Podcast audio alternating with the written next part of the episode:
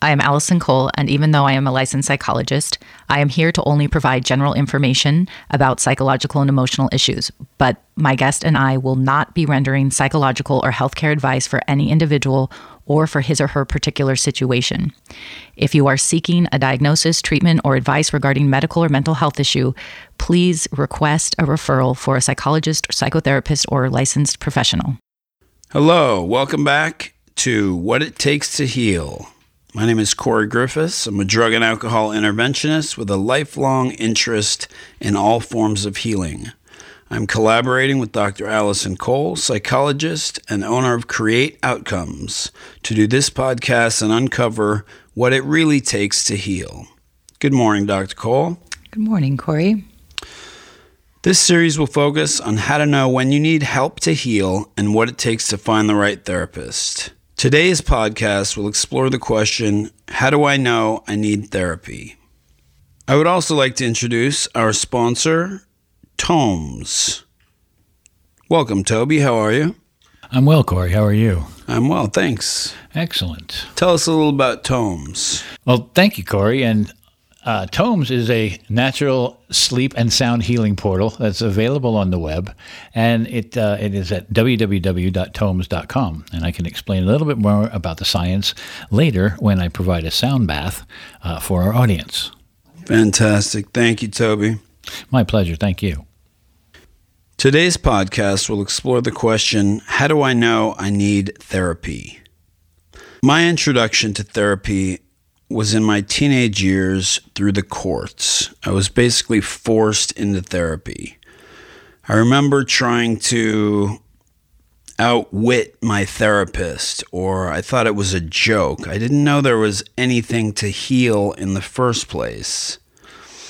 I had tried therapy several times throughout my life as sort of this gesture of goodwill toward myself that I wanted to heal.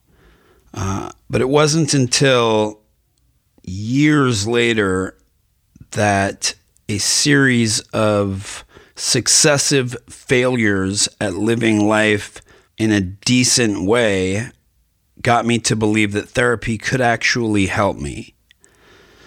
It was really hitting rock bottom and then going to the basement and then the sub basement mm-hmm. before beginning to believe that therapy could help me at all. It was probably 20 years later, through painful cycles of my life repeating, that I realized I was in desperate need of some sort of help. Today, we want to try and help people realize that they're in need of healing and that it is available sooner than I did. Dr. Cole, considering my history, is there anything that you could recommend or could have recommended for someone in a similar situation or in a general way? People could look at their lives and and gauge if they are in need of therapy or not.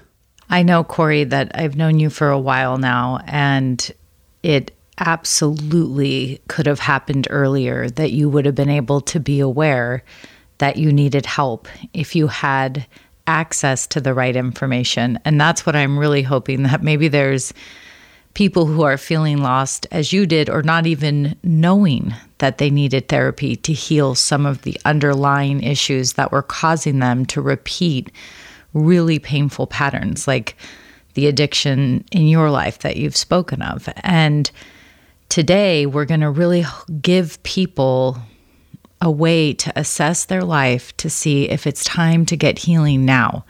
So they don't have to hit rock bottom, as you said, and as they say in the AA community, that we need to help people see that there is something they can do to get more support before they get to a rock bottom.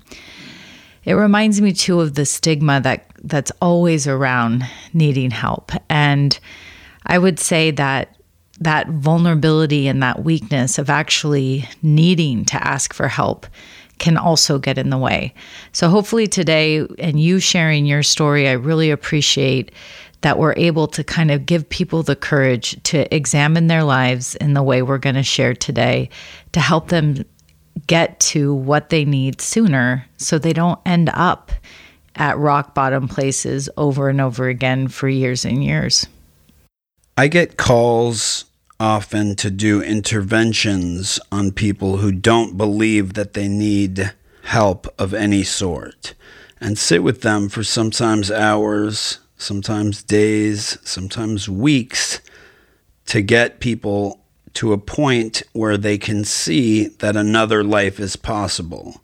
And I look at my own life and think 25 years or so, I didn't believe that there was any other life than the cycle after cycle of addiction and recovery that I was experiencing. Is there a way that you assess or that an individual can assess their own life to know they're in need of healing? Yeah, Corey, as an interventionist, I think these three categories I'm about to present on how someone can look at their life and see whether or not it's time to go to therapy or to seek healing could really help. Because someone who is using substances gets to feel better when they're using them. And so these aspects of their life that we're about to discuss might not seem so horrible when you have something to make you feel better. So you have to really work hard to help them see that there's an aspect of their life that is worth putting in the effort and the courage to heal and to do it without substances. So I hope this is helpful for you, but I hope this is also helpful for everyone who's trying to decide if it's time to get healing. So the three categories are relationships, daily living and self care, and having a look at how we support ourselves financially and all of the issues and possibilities for problems that come up in those three categories. So, really quickly, I'll just briefly say that for relationships, it's looking at are there patterns? Do you see yourself having the same outcome with different people? Do you feel alone even though you're with others? Does your anxiety, depression, anger push people away? The daily living and self care will take a look at not only the basics of how you take care of your body and how you feel day to day on the outside, but also the way you speak to yourself, the way you treat yourself in your mind. And then, do you engage in behaviors that could really hurt you? And then, lastly, we'll go into how we support ourselves financially. This is actually a pretty big one. I see a lot of people come to me just because their t- job environment's either really toxic or they have a toxic boss. And it's pretty scary when the person who gives us our paycheck is someone who makes life really difficult. So, those are the three areas to assess in life to determine whether or not it's time to get healing. And we'll dive in to each one. But Corey, I'm I'm sure that you know, with your extensive background in not only seeking healing, but helping others get healing, you've probably seen relationships be one of the biggest issues that you think stand out to people. Is that true? Absolutely. And this reminds me of Wally Wessel asking me what recovery was and me wanting to have the right answer and not having it until he said relationships. Recovery is all about relationships because life is all about relationships. I caused a lot of harm in many of my relationships when I was suffering in addiction and out because I didn't have another way to live. So I have seen the painful pattern in relationships for me occur over and over and over in romantic relationships and with family and with bosses. I would say are the three areas that I see my relationships happening over and over again. For example, I dated the same woman time after time after time. She just had a different name. I had the same boss over and over and over. They just had a different name. Um, but what this reminds me of most is that I didn't feel that I had any close relationships. I didn't have a best friend. I didn't have a relationship with family members that really felt meaningful. I didn't have a partner that knew everything about me. I felt very alone, like you talked about. That's exactly what I was describing when I was speaking, Corey, is that it's a pattern usually. It's having a different person, but the same outcome and a feeling of loneliness, even when people are around you. And I'm glad you mentioned a best friend because I talk a lot about that in my individual therapy with clients. This idea of having someone who you feel 100% safe knowing everything about you. So, deepening relationships is also a really important thing to examine. Do you know how to deepen a relationship to show somebody? the wholeness of who you are. And unfortunately, because a lot of the ways we relate to each other are unconscious, it's hard to know what part is ours and what part we have control over in regard to deepening relationships, to helping us feel more connected. We have pretty much our caregivers or our parents as our main role models for how relationships are supposed to look.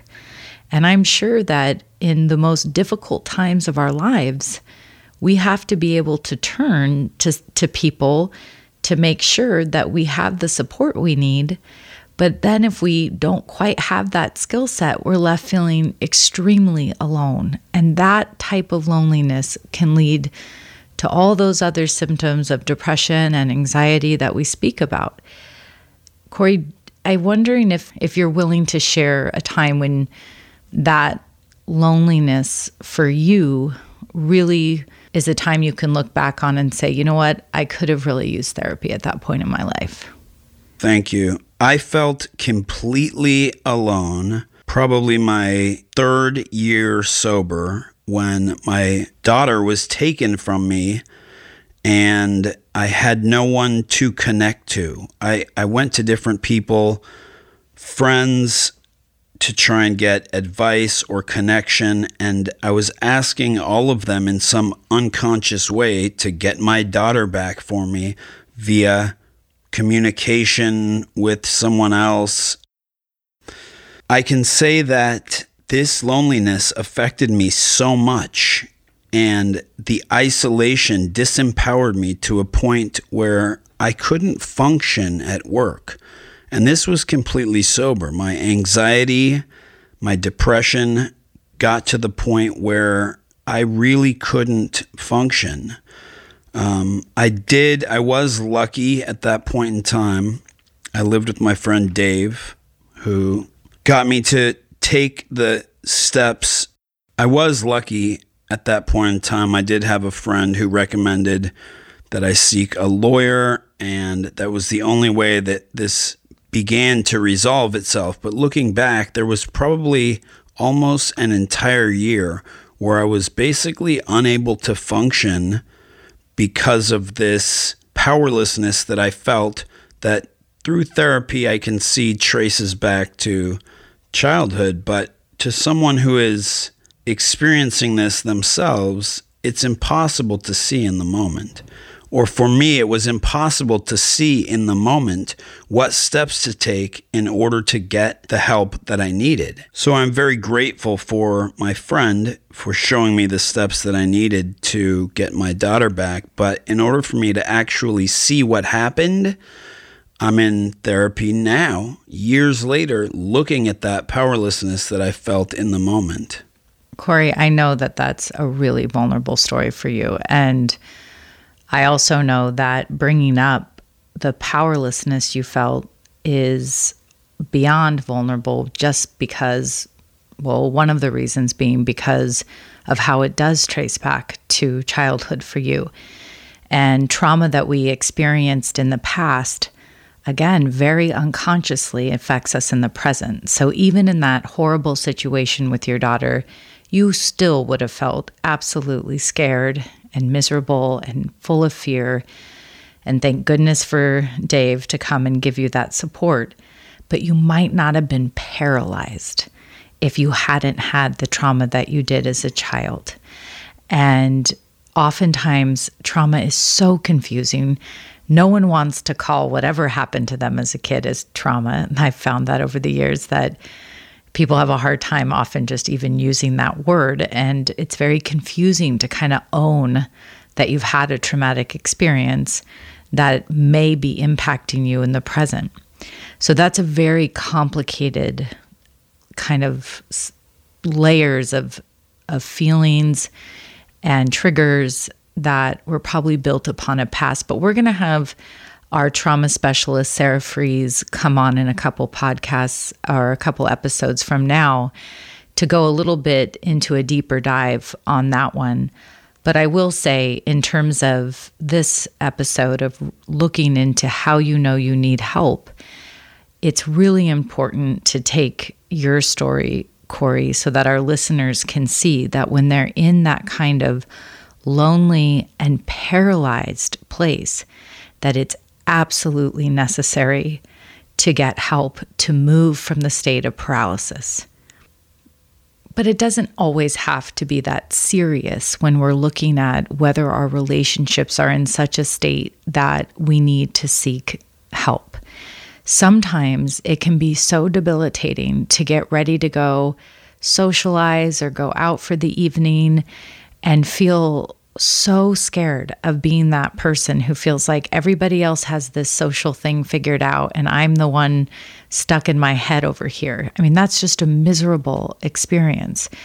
And, or if we're in romantic partnerships where we love the person and we know we have a part in why it's not working and the arguments keep happening, the, these are miserable states to live in and they can cause horrible symptoms of anxiety and depression, which it doesn't need to get to that point before you need help. All we need to do is recognize when we're feeling that alone, that it's causing us to be miserable in situations when we should be experiencing joy or, or at least some contentment. Healing is what I hear from that, Allie. Um, I didn't think that I could heal something deep within me that I didn't even know what was in order to get to a place that I could experience something like actual joy. You know, I knew euphoria, I didn't know joy. Uh, I did begin to heal my own relationships, and on one hand, wish that I could go back and have stopped the cycles sooner and began to connect with people earlier than I had. But on the other hand, I'm grateful for the experiences that I have had, for they enable me to get people in pain and addiction to people like you that can can help them. But about relationships, um, I do have a question. I mean, everyone has got to have at least one difficult relationship. So, is it one relationship that we are suffering in, or does it have to be many or all in order for one to seek healing? Well, as you might know in your own life, and our listeners, if you ask yourself, one relationship can often take over our whole life depending on how much access they have to us. If you have an overbearing parent who's sharing your location and texting every day and making you feel guilty if you don't write back, that alone could drive you nuts and keep you, I mean, even in your sex life. Like, who wants their mom tracking their location and knowing, you know, that they're at somebody's apartment at, at, at, at 2 a.m., right? Like, it, it almost becomes inappropriate and it keeps you from even being able to develop or seeing your phone go off while you're you know engaging in romance. Like it's it's not it's not sexy. It's not cool to have your mom following you around as an adult.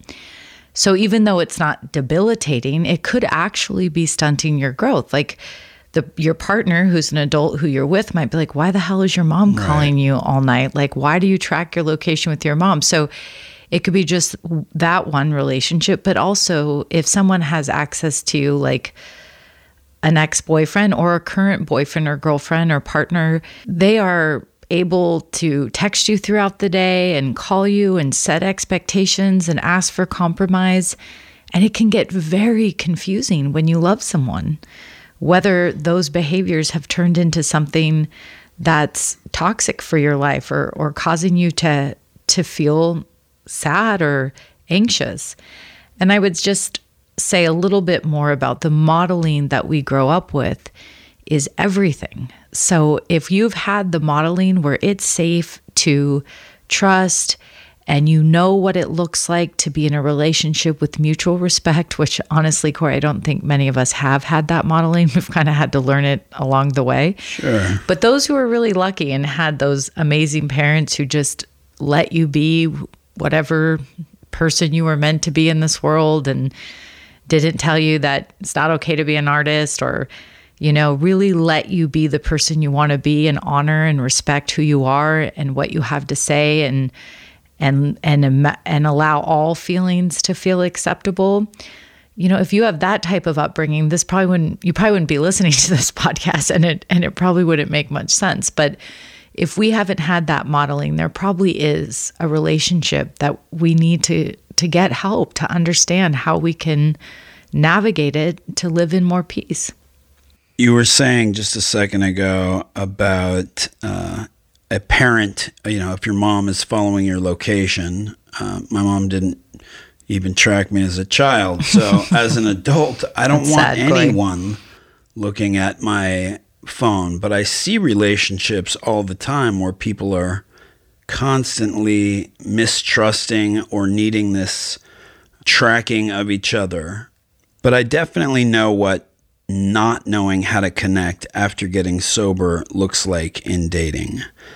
And part of that for me, I believe at this point, was self care, um, which was the second point that you brought up. So I didn't know, for example, what kind of hairstyle I wanted. I had to change the type of music that I listened to. When I look at my license picture from the state that I got sober in, it doesn't look like me. when people saw it, they thought I was a 25 year old of a completely different ethnicity. I had to relearn everything, and there was a lot of shame that came with that. Mm-hmm. I'm really glad you used the word ashamed because we have to talk about shame when we're talking about self care. So, self care is another area that we're letting people know is important to assess to decide if it's time to seek healing. And shame is the number one reason for that because what happens with shame is it keeps us from even having the motivation and the self worth to do something about improving our self care. Like for you, it would be, you know, making sure that you do have new music to listen to that's not going to remind you of your days when you were using, and that you do have a haircut that feels like you, or clothes that you wear that are good for you, and that you do feel good when you go on a date all of those things sound pretty simple and we could tell people what they should do all the time to take care of themselves. Go on a diet eat healthy go for a run. We all know what we should do for our self-care but the deeper question is why are we not doing what we know would make us feel good about ourselves? And the answer often has to do with shame. And that gets us into self care in regard to the way we speak to ourselves, our own thoughts about ourselves. Corey, I think this would be a good time, if you don't mind, to talk about, you know, when you were struggling with not knowing kind of how to be in society, how to do your hair, what music to listen to. What were what were your thoughts about you at that time?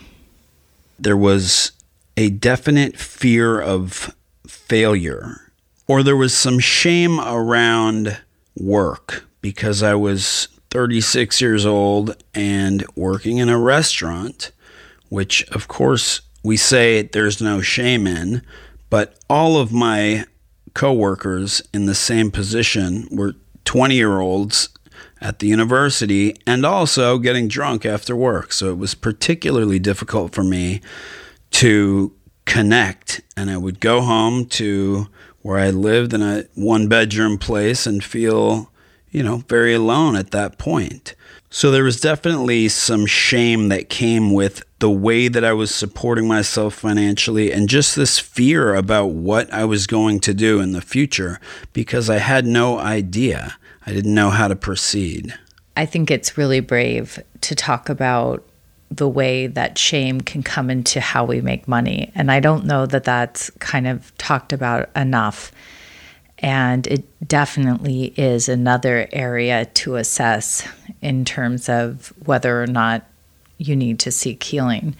And that's just because, you know, the obvious that money is our survival and the amount of hours we work takes up a huge percentage of our waking hours. And I also think, Corey, I just have to say, side note, that it must have took a ton of courage to go to work at a restaurant or in that environment and be sober. I mean, I haven't worked in a restaurant myself, but I have tons of friends who have, and drinking usually is a huge bonding activity for the staff after work. And I just think that it must have taken a lot of courage in itself to be able to show up and be sober when you were so newly sober and feeling alone and ashamed in some ways, and also kind of feeling like the job itself wasn't exactly where you wanted to be financially. And I think that really brings us to this third category to assess in terms of whether it's time to seek help. And that is, you know, what is it in our workplace that might be causing us some anxiety or shame or depression? And it could be that we just had high expectations that were given to us by society and our family and ourselves. And so we're not sure. living up to them. Or it could be that we truly do have a toxic coworker. Um, as I said earlier in this episode, it's just unbelievable how many clients come to me because they are absolutely miserable at their jobs. And sometimes it's a coworker, sometimes it's a boss. And sometimes it's just that the work is not bringing them enough meaning. What is it about work that would lead someone to therapy? Or what can therapy or a therapist do to help me at my work, no matter what the problem is, right? Yeah, it's it actually does depend on what the problem is for me to answer that because if you were to bring to me I'll give you two examples. Okay. And this is from my own life. One is you talked about there being meaning in work. So I'll use the restaurant for example. The meaning that I got from working there was money. That's it. Everything else was difficult about it. The other aspect was in having meaningful jobs, having bosses that were very difficult to work for. And it didn't seem to matter where I worked, that same boss was there, just in a different body with a different name and just as much of an asshole. So, what would you have told me as a therapist in either of those situations? The one regarding meaning, it sounds like you were getting some meaning from just making money, like you said. And that's true for a lot of people, that just the money itself is enough to go home and be able to support themselves.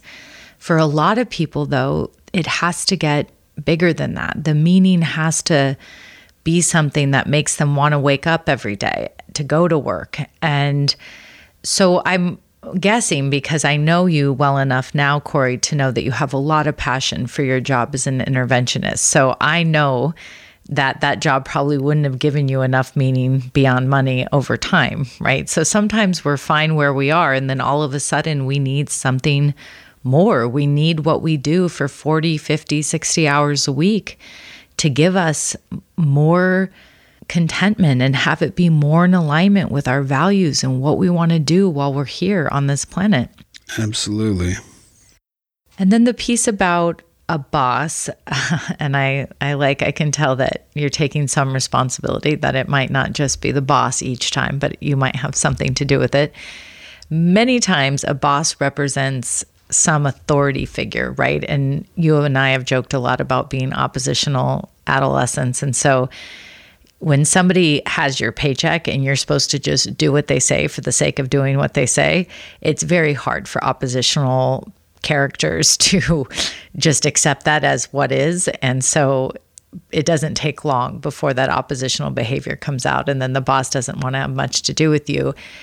But for a lot of people who aren't oppositional and they are actually still really struggling with their boss, it might help to come to therapy. What I do with a lot of clients who are struggling that way is help them find the courage to even be able to seek something new out or create a plan because it feels like the anxiety that comes with feeling like you might not have a job to make a money to to make money to support you and your family is absolutely terrifying and that that can paralyze you and make you feel like it's hard to even think about how you might you know come out from under your boss or get another job where you might have more meaning and actually, we do at our practice something called a life map, which is basically like a big treatment plan.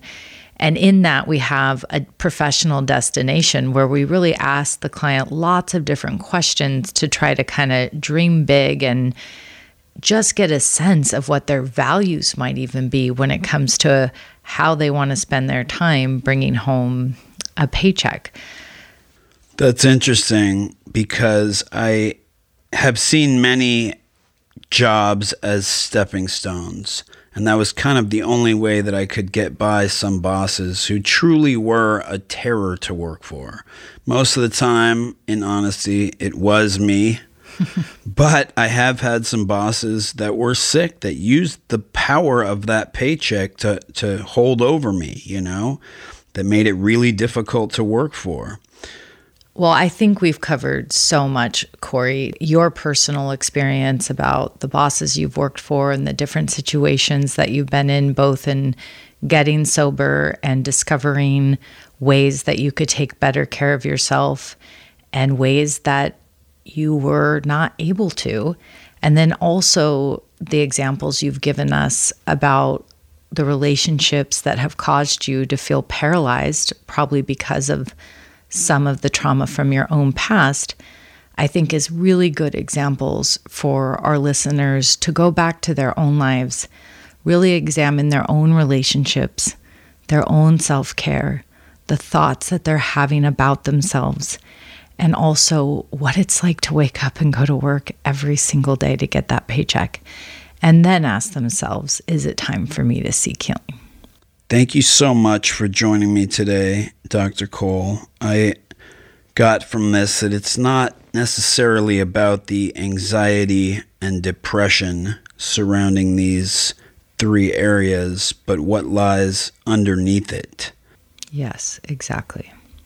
I'm glad that we talked about healing relationships, Dr. Cole, because I had a relationship that I had to heal.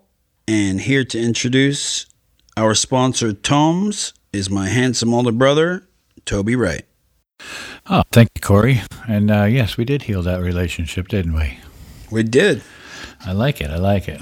Took some. It took, took both of us, I think, just being men and being humans, and the love that we have for one another to Aww. actually do that. Exactly. Right? Really Thanks. sweet. But um, well, it's the truth. You know, just it takes that love. But thank you very much, both of you, Corey, Dr. Cole, um, and as I said earlier, we're going to experience uh, a little sound bath from Tomes. But first, about a little about what Tomes is. It's a natural sleep and sound healing portal available on the web at www.tomes.com. And it's a new technology um, that I'm very, very proud and I'm the creator and founder of. Um, it's comprised of tonalities that have some components of healing and some components of emotion. Today's sound bath is called Ti amo which means love in Italian. I developed this to help everyone who has a bit of stress and strife in their life. It's designed to invoke happiness, love, and feelings of togetherness, along with well being. Let's enjoy a brief sound bath of Ti amo from Tomes.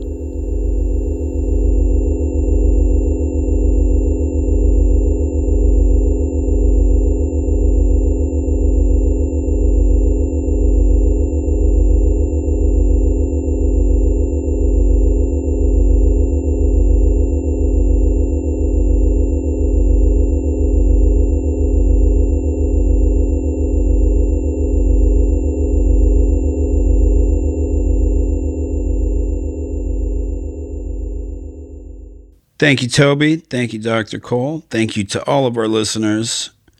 And contact us with questions at info at createoutcomes.com. That's info at createoutcomes with an S dot com. Don't forget to join us for our next episode How Do I Know What Therapist is Right for Me?